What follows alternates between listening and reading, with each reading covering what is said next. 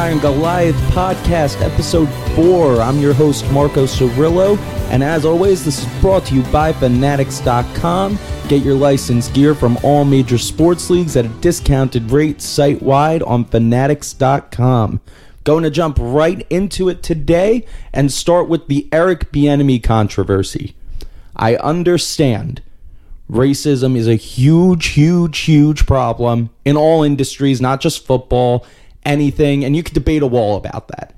Racism is a gigantic systemic problem that is dealt with throughout the league, throughout the world, especially in this country. It's a huge problem. I don't believe it's the problem with the Eric Bieniemy situation. This is DeMeco Ryans' first head coaching cycle. He got a job. Eric Bieniemy has been through multiple cycles and has not been hired, and it's not like we haven't had black coaches hired since this has happened. David Culley, Lovie Smith, DeMeco Ryans have all been hired by the same franchise. You have had black coaches get jobs since Bieniemy has been looked at, and this dating back to 2019. Maybe the guy just isn't cut out for it. I understand it's a problem and it needs to be discussed, but I don't think Eric Bieniemy's the poster child for it. And the fact that this is national news every single day is crazy to me because it's not like he was the most qualified person and everybody else that got a job isn't. Frank Reich's a phenomenal football coach. He deserves a job.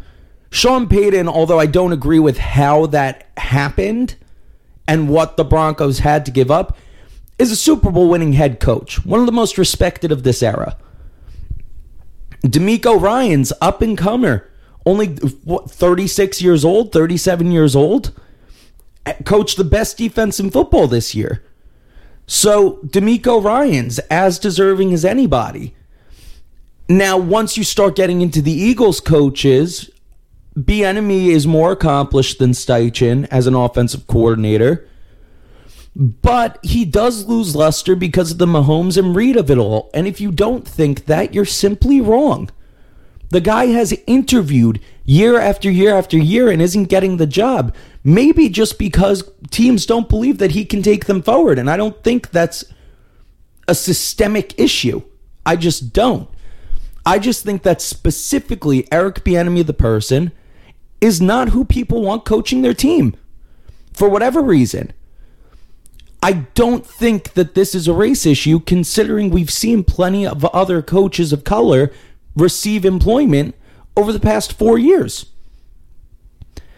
I think Bieniemy just is a better coordinator than a head coach, and I think if other teams believed otherwise, he would have been hired a while ago yes, there's still a huge disparity between coaches of color and coaches that are white. We understand that. It is still an issue. That doesn't mean that every coach of color is more deserving of the job. The huge one last year was Brian Flores and Brian Daboll because of how the situation allegedly went down. Brian Daboll proved out to be a phenomenal football coach, as evidenced by his Coach of the Year award. But last offseason, it was that. This offseason, it's Bieniemy. And while I think more coaches of color need an opportunity, and by the way, I don't think the Rooney rule is the way to do it, forcing teams to interview coaches simply because of their race doesn't force them to hire said coaches, one. And two, you can't force any private organization to hire anybody. So to force an interview to act like you've taken the moral high ground only adds to the issue. It singles out those individuals. It makes it so Steve Wilks, Leslie Frazier, and Eric Bieniemy have to go through these interviews when they were never the favorite to get the job. And now it looks worse than it actually is. Maybe these teams wouldn't have even interviewed Eric Bieniemy, not because of the color of his skin, but because of the fact that his quarterback doesn't give him any credit. Can we talk about that? He gave Mike Kafka all the credit. And now he's giving Matt Nagy all the credit. Maybe he just doesn't mesh well with Bieniemy. Maybe Bieniemy isn't the reason for their success. maybe, just maybe, Eric Bieniemy is not cut out to be a head coach in the National Football League. And maybe we have to start coming around to that idea. What the NFL has to do, and some people aren't going to like this idea, but they've tried incentivizing teams to have black coordinators by giving them conditional draft picks when these coordinators are signed as head coaches elsewhere. I think a competitive advantage in football to these owners, frankly, is not a big enough deal to them. It's a big deal to a GM, but it's not a big enough deal for owners. I think the only way that you get guys who truly care more about money. There might be five owners in football that care more about the team than care about their wallet, honestly. If you start offering these guys money to go ahead, make sure that they're coordinators of color, move up the ranks, get hired as head coaches elsewhere, is to give them a very hefty financial reward for that. And the NFL can afford to do it. I think that's the only way because money talks louder than hatred to these people. It does. Money matters the most when you're talking to billionaires. At the end of the day, the dollar is king. And if you give a hefty enough financial reward for making this happen, then you might start to see the disparity drop a little bit.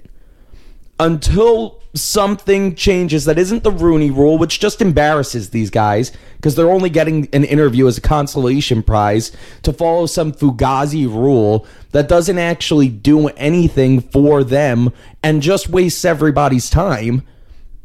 Give the owners a good amount of money and they will move. Watch it happen. You might have 10 organizations, and I'm being generous in the league, where that won't affect their process and their way of doing things. Everyone else will jump at it. It's natural, it's human nature, especially when you're talking to billionaires. Money is going to talk more so than draft picks. They'll build their team without a third round compensatory pick. Okay, that's not incentive enough for them to really start to change. The dollar talks they will listen, and that's how you make it happen. And that's the only way I see it happening. There are a lot of problems that need to be fixed in this league, in this country. If you want to actually start incentivizing those hires for both GMs and coaches, you start by making uh, put your money where your mouth is. You're going to have the moral high ground. You're going to have end racism in the end zone of every game, on the back of every helmet. Look at your own organization internally and make actual changes that actually promote the ideas that you are trying to spread. Otherwise, it's all a lie. Otherwise, you look like frauds and we all see through it. People are not stupid. We all see that you have the Rooney rule in place just because you want to make it look like you're doing something when you know for a fact that that does not promote any sort of change that you claim you are trying to promote. Make it financial, make it hit the wallet, and that's when you'll start seeing those changes. But don't come to me with the Rooney rule or compensatory draft picks and act like you're practicing what you preach. It's hypocritical. It's a smack in the mouth to anybody that considers themselves a critical thinker. It's ridiculous. And the NFL should be ashamed at how they've handled this year after year after year. Again, I don't think it's the reason Bieniemy hasn't been hired, but it's definitely the reason that we only have four coaches of color and not a much closer amount when most of the players are people of color. Uh, we know that there is a disparity. It's right in our faces, and we know that the NFL has not made an actual effort to correct said disparity. It's a problem. It needs to be addressed. I just don't think that Eric Bieniemy should be the poster child for it. That's it on that. On the last episode, we talked about the top quarterbacks, running backs, and wide receivers on the market. Today, we'll be getting into all other positions, and we'll start right in with tight ends. So, I'm in the camp that truly believes that Mike Gesicki could be a genuine solid weapon on the right team. I don't understand how McDaniel didn't utilize him more. I understand that he's not a traditional tight end. He play he plays kind of like a Travis Kelce though. Obviously not on the level that Travis Kelce does because nobody does. But Mike Gesicki in the right offense could be extremely valuable. Rare set of hands on a tight end, runs decent enough routes often gets enough separation, makes some spectacular catches. There are definitely some offenses that could use a big body guy over the middle to spread things out a little bit. I mean, there are several teams. Uh, look at the Bengals. If the Bengals don't retain uh, Hayden Hurst, who I believe is a free agent as well, yes, he is. If the Bengals wanted to upgrade there and put in Gesicki, all of a sudden, I don't know how you cover that team because you have the big body over the middle with Gesicki now. You have Higgins on the outside, who they'll keep for this year. I believe he could be on the trade market, but I think they'd rather tag him and trade him next year than let him walk this year when they're still in such a prime position to compete for a title. We'll see what happens. But let, let's assume they keep Tee Higgins. Hayden Hurst walks. Now they have Gesicki on the inside, Higgins on the outside. Chase, you could line up on the outside or the slot. I'm not sure if they'll retain Tyler Boyd. I think they will because he's a team leader and probably won't be too expensive to retain. So that's a very solid offense when you throw in a guy with Gesicki's skill set. And they used Hayden Hurst often enough to where you plug in Gesicki into the same role. And all of a sudden, I mean, this offense becomes that much better. So I would love to see Gesicki in a situation like Cincinnati where he could go ahead and compete for a title. He's a good enough player to bring an offense to the next level, and I think we could see it there. Dalton Schultz, the Cowboys are not going to be able to re sign him, and they're not going to tag him again. So he'll definitely be on the market. Solid blocker, solid receiver. I wouldn't say that he's an elite tight end, but he's good enough to where if your team has a blocking deficiency, maybe in the run game, um, if you need a good safety valve that can just get in space, Schultz, I really think, can improve a roster and make an offense that much better. I don't think he's an elite talent by any means, but that's a solid football player that could definitely make a team a little better. And then the only other one that really interests me, I mean, you have Hurst, you have Tonyan, you have Hooper, but the only one that stands out as a true interest is probably Evan Engram. The guy can flat out blaze past you.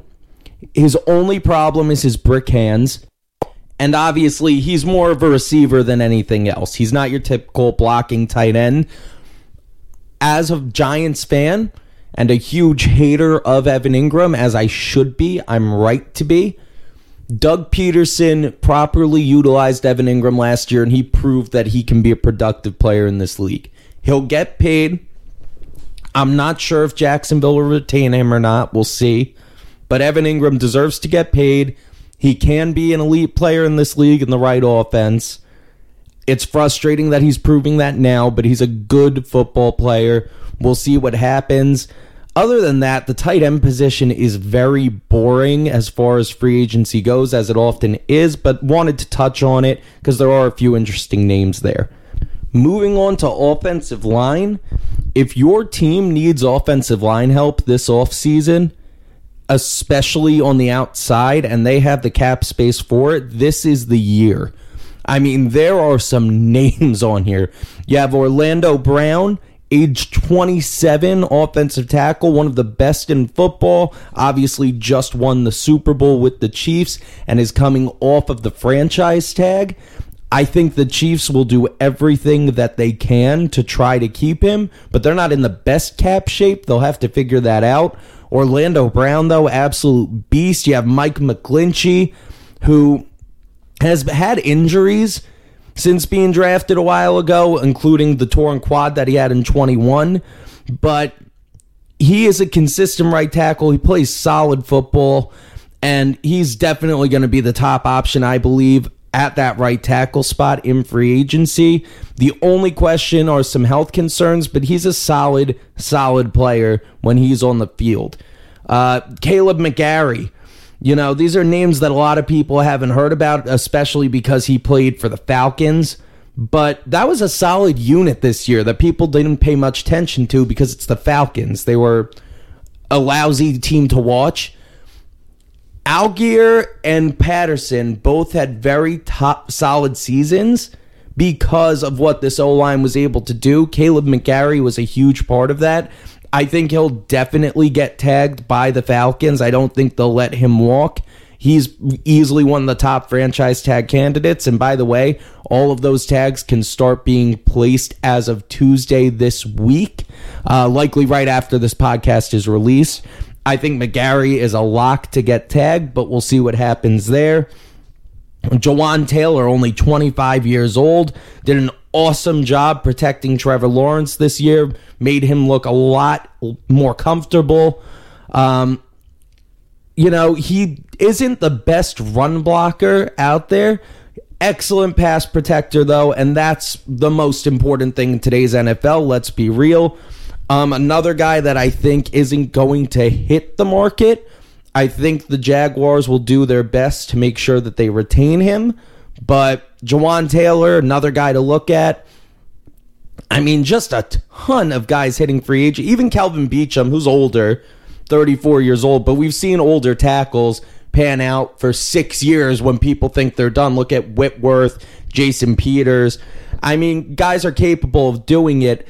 And while the Cardinals were horrible this year, Beachum still looked like an elite player. You know, the guy just does not miss plays. He doesn't miss games. He's consistent through and through. He'll be an attractive option going forward. As far as interior offensive linemen, they're at a premium as well, especially at center. You have Ethan Pocic at 28 years old, coming off a great season with the Browns. Uh, Jason Kelce, who's older but he's Jason Kelce. He was first team All Pro. I really don't believe that the Eagles let him walk, and I don't believe he wants to play anywhere else. That is his home. It's unfortunate. I've had to deal with it for 13 years now, but he is an absolute beast. He could be a free agent. I don't think he will be, but still worth noting. And then at guard, you have guys like Isaac Seumalo coming off of, and I just butchered his name. I apologize, Isaac, but he's been consistent for the Eagles as well. Another excellent player. They'll do their best to lock him up. I think that'll be a priority for them. You have Dalton Risner with the Broncos, excellent guard, one of the better pullers in the league, and he's excellent in pass protection from the inside, which most teams could very much use. And Denver they're in a bit of a crunch as far as cap. They might try to tag him. I think he will end up hitting the open market though, and that'll be very interesting for his market. I think he'll be one of the top guys getting paid this offseason, as well as Ben Powers at guard. Uh, the Ravens just signed Roquan Smith to a pretty hefty extension. Obviously, they'll be trying to sign Lamar, who I think they have to tag. I don't think that that deal gets done within the next couple of weeks before free agency starts. So I think that Ben Powers could very much hit the open market, and he is an absolutely elite guard. Did not allow a sack the entire season. Not the best run blocker on the planet, but again, if you get good pass protection from your interior offensive line in today's NFL, you're going to be a better offense for it. So I think Ben Powers will absolutely be one of those guys that gets paid.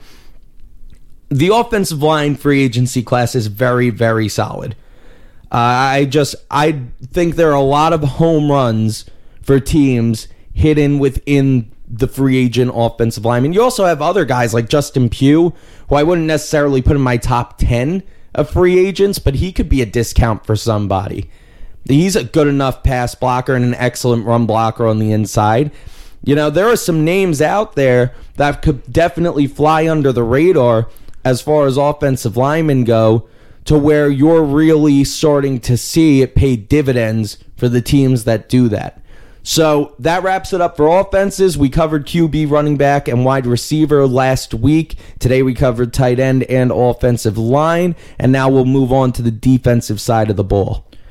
I very much like the top end of this class as far as defensive interior linemen go for 2023 free agents. I think there are a lot of good options here for teams in need of some interior pressure, some teams that had trouble stopping the run this year.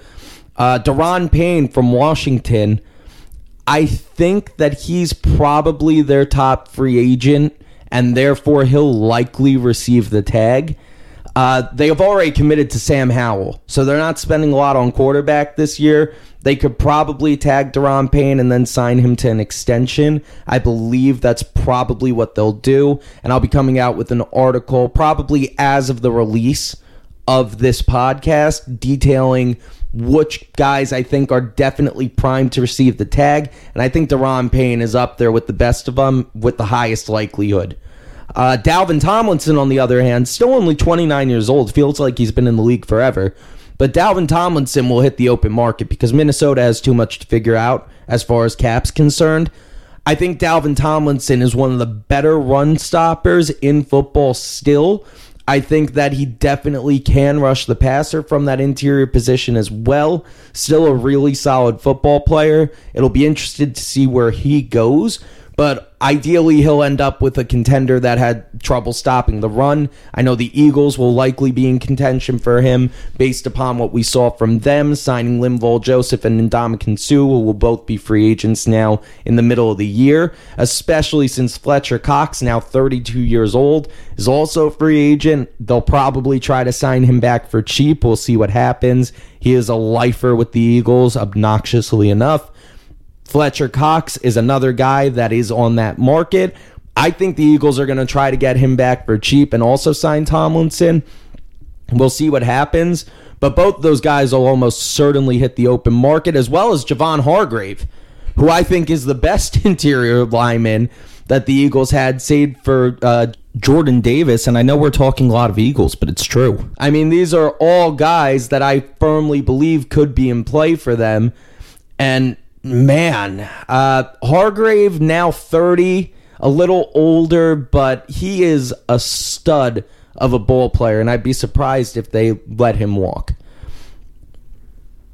That's more or less it on defensive interior linemen. I mean, a lot of very high guys that are still productive to this day. Of course, you also have David Onyemata from New Orleans, solid player at 30, but he's more of a rotational guy at this point in his career. Uh, same with Matt Ioannidis, A'Shawn Robinson, Andrew Billings, all good football players that could probably get signed on the cheap, but nothing too crazy and noteworthy past those top four guys. Again, Javon Hargrave, still a productive player. Um, Fletcher Cox still can be. You have to limit his snaps, but a high value player for sure at this point that could probably end up taking a home team discount with the Eagles. I see that happening. Daron Payne likely get to get tagged as far as I'm concerned. And Dalvin Tomlinson, who will definitely hit the open market, and for me is probably the top interior defensive lineman that can be signed. We'll see where he ends up going. Moving on to edge rushers. Marcus Davenport who I believe the Saints will do everything to retain. That is a name that has fallen so under the radar for years, even though he's been a consistently productive player. Um, I think he's excellent. I hope that he ends up elsewhere where he could potentially get a little more exposure. He's that talented a player. We just haven't had a chance to really see it. Other than that, man, it is rough as far as edge rushers go. I mean, Arden Key out of Jacksonville is a good player. Samson Ebukam has been solid as far as uh, just a guy that he's kind of a mercenary at this point. Guy gets signed, does a pretty good job, nothing that special. Uh, Okoronkwo from Houston, kind of the same deal. Good player, not great. I mean, Jadeveon Clowney as far as several rankings, is number two as an edge rusher. It's just, it's not a great time to be in need. Justin Houston still can be good in a rotational ro- role, same as Melvin Ingram. Uh, Trey Flowers, Kyle Van Noy, all kind of older guys. Trey Flowers not really that great a pass rusher. Yeah, I mean Yannick Ngakoue, who is too low on a lot of rankings. He's been one of the most underrated players in football for the vast majority of his career. I mean, still a very solid player. But you look at this list of guys, and it's just nothing that's really popping out. Um, kind of a letdown if you need an edge rusher. You're definitely going to have to look in the draft. Shout out to anybody that needs one high in the draft. I think Will Anderson's going to be an absolute smash in the league, but not what we're discussing today. Um, very underwhelmed with this group of edge rushers for sure, but we'll see what comes of it uh, and continue on with the front seven. We'll jump right into linebackers. So, Lavonte David is 33 years old and still one of the better linebackers in football. And if he chooses to keep playing, Tampa, I don't believe will re sign him. I think we're kind of heading towards a rebuild there. I think you're going to see big names traded from there as they get draft capital. I don't think that they believe that they're a quarterback away unless they could pull up another crazy move like getting Aaron Rodgers or something like what they did with Brady a few years ago. But I don't really see that happening. I think this team's heading towards rebuild. I think Lavonte David will be available. And I think it'll be at a reasonable price given the fact that he's 33. We'll see what happens there.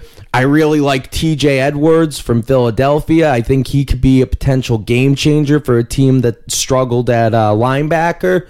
He's a solid football player not terrible in coverage, good in run stopping. I mean, it, he's an all arounder. He's nothing spectacular that just blows you away, but he can make plays pretty much all over the field from that linebacker spot.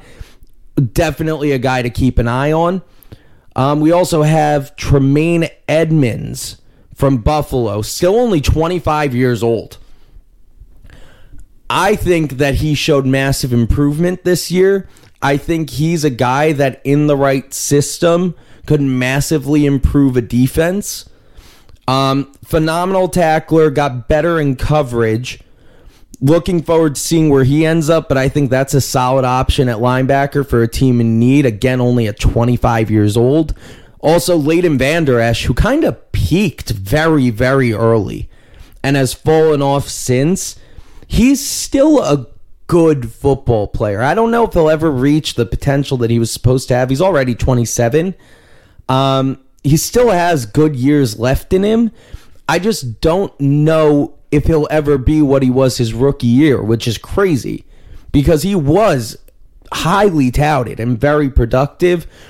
Injuries have definitely played a role in the fact that he's fallen off, but still a solid enough option that probably won't have to break the bank. Uh, there's also Bobby Okereke from Indy, who I think's an excellent player. Think he's a little dirty, but sometimes a defense could use that attitude.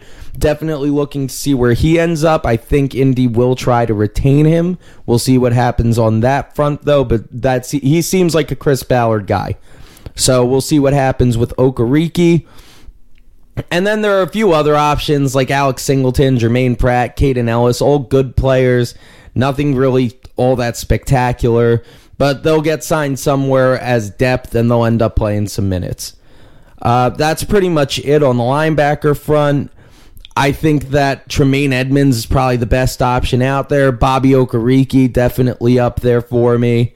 Um, Lavonte David in the right fit. Again, he's older, so you never know when he kind of hits that cliff. 33 is pretty old for a linebacker, but he could still be productive, I believe, with the right amount of snaps and in the right defense. And David Long out of Tennessee is a good football player too. Uh, nothing too crazy. Um, Edmunds will help a team a lot. Okereke probably will too, but I think he'll stay with the Colts. Moving on to corner, this is where it gets interesting because there are some options at corner.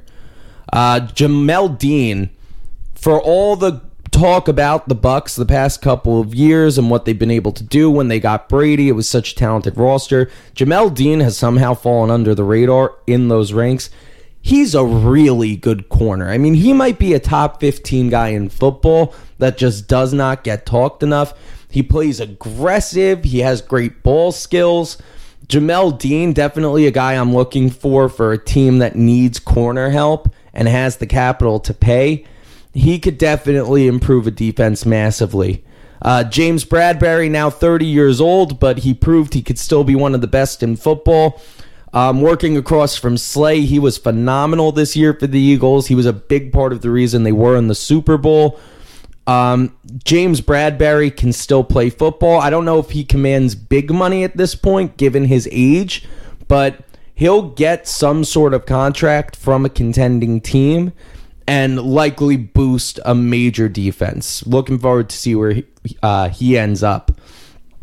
Patrick Peterson's still playing, guys you know, not at the elite level that he once did, but he's kind of another mercenary type player where you sign him to a year, you see if he still has it, and he could end up helping your defense.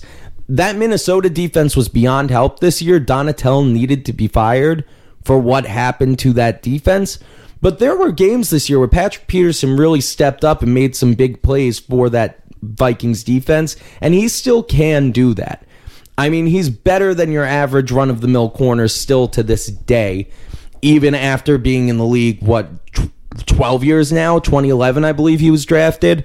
So, Patrick Peterson, a name that I'm absolutely looking at as well. Emmanuel Moseley, very quietly good season in San Francisco. Um, I'd be shocked if Houston doesn't add a little more corner help across from Stingley, and I think Moseley would be a good target given how well he played with DeMeco Ryans. Uh, Cameron Sutton out of Pittsburgh had a nice season under the radar because that team was difficult to watch at times. Credit to Mike Tomlin. He still got them over 500. I'm still amazed by that. But Cameron Sutton can play football and he'll put up some solid minutes for a good team. Uh, Marcus Peters, another mercenary. This guy is the definition of a ball hawk the problem is he gives up way too many big plays, and especially in the AFC North, the way that it's structured, you can't afford to do that with the Bengals there. I don't think that Baltimore retains Marcus Peters. I thought he was excellent in Wink Martindale's scheme, which makes the quarterback make fast decisions, get the ball out quick, and that was that made him very able to jump routes, get his pick sixes. Uh, he's an all or nothing corner, and I do like what he brings to the table. I don't think he commands big money. I think a team that's willing to put up with that risk and reward could end up rewarding themselves very well. You do have to put up with the frustrating plays, though, of why was Marcus Peters 15 yards away from the receiver? Because he is a guess all or nothing corner, and if he guesses wrong, you are in big trouble. That's why he hasn't been able to stick with the team. As at least that's what I believe. Um, but Marcus Peters is he's been on several contending teams. I mean, he's never played for a bad team in his career. You're talking Chiefs, Rams, Ravens. This guy plays for good teams. So we'll see. I'm sure another contender will give him a shot, and I'm sure he will be productive albeit with a few numbskulled headaches in the middle. Um, back to the Buccaneers, Sean Murphy Bunting, another great corner that also is going to hit the open market at just 26 years old. He'll be helpful for a team. He can work in the slot and outside. Definitely a good guy to watch. Rock Ya-Sin from Vegas. I felt he had a rough year. The metrics say otherwise he's still a good enough football player to where he can make a difference. Byron Murphy from Arizona. I think Jonathan Gannon's going to do everything that he can to try to retain him. Really good young player. And Byron Murphy that fits well into what Gannon will want to do. Um, I don't see how Arizona lets him walk. I think that's one of the pieces that they'll retain even as they go through this rebuild period and uh, they'll get a deal done there. I think he's one of the guys that'll get franchise tagged as well. We'll see what happens there. But I mean, corners are lining this board. Even guys like Mike Hughes in Detroit, good football player. Rashad Fenton, good football player. Um, there are corners that really should not hit the market on this list that might just because of cap situations. And I think that Mike Hughes could be a casualty of that because obviously Detroit has other players that they need to make sure that they lock up and pay. Rashad Fenton could very well end up on the open market. Isaiah Oliver from Atlanta, they, they're not retaining every single corner in Atlanta. So you're going to have either Fenton or Oliver, who are both good football players, hit the market.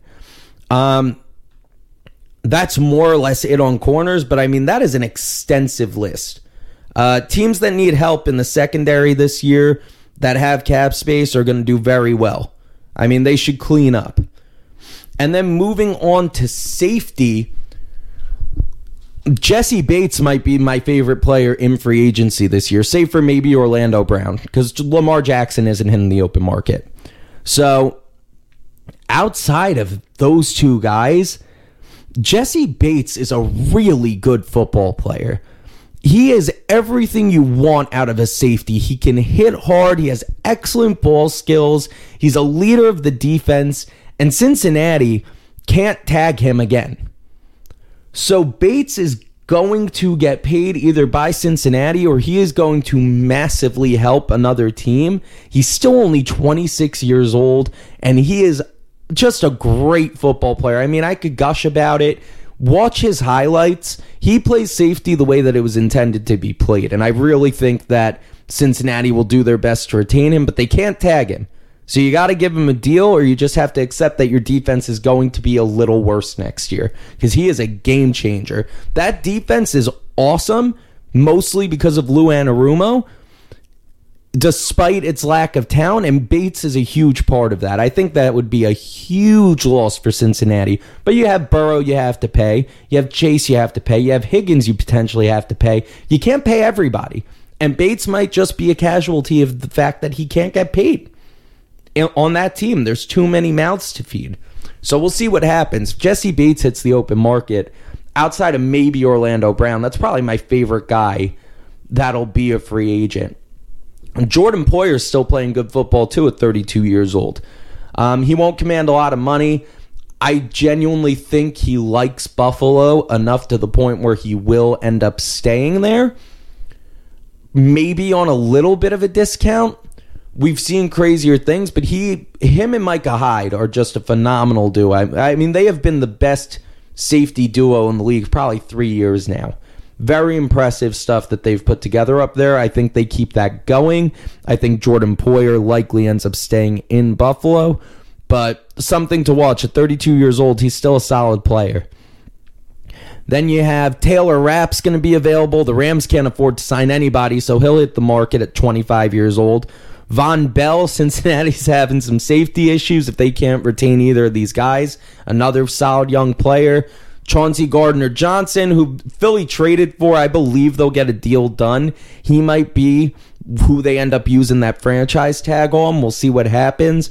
I don't see them letting CGJ go. I think he stays with them. They'll figure it out. Um, again, they traded for him, but he was excellent for them, a real difference maker on that defense. Safety might be even better than corner. Now, as I'm going through it on the pod with you guys, yeah, Adrian Amos, still only 30, great player. Andrew Adams, who I feel like has played forever and for everyone, still a ball hawking safety, can absolutely make plays. Had another big uh, pick six for Tennessee this year. So Andrew Adams, a guy on the list. I mean, the safety market is great. So if you're looking for secondary help, this is the year to do it. If you have the space and can cash in, the safeties and corners are phenomenal really looking forward to seeing where that ends up. And at this point, we've gone through every single position. Um, secondary's looking good. Offensive line's looking good. Defensive line outside of the top three interior guys is meh. Receiver is horrible. Running backs aren't worth signing. We've talked about this before. I'll talk about till I'm blue in the face. Don't ever sign a running back. Don't do it. Don't sign a running back. The quarterback market is solid what I miss tight end. Tight ends are good enough for what tight ends are. I think that the draft class for tight end is a little better, and we'll start getting into the draft once free agency winds down a little bit here. But a lot to look forward to in free agency from the uh, secondary perspective, and quarterback's going to be very interesting this year again as well. So that's it for today's episode. We went through the entirety of free agency. I'll definitely be on at least another time this week and looking forward to speaking to you guys soon. Remember, brought to you by Fanatics. Click the link below, subscribe, like. Thank you for your support. We're going to keep going.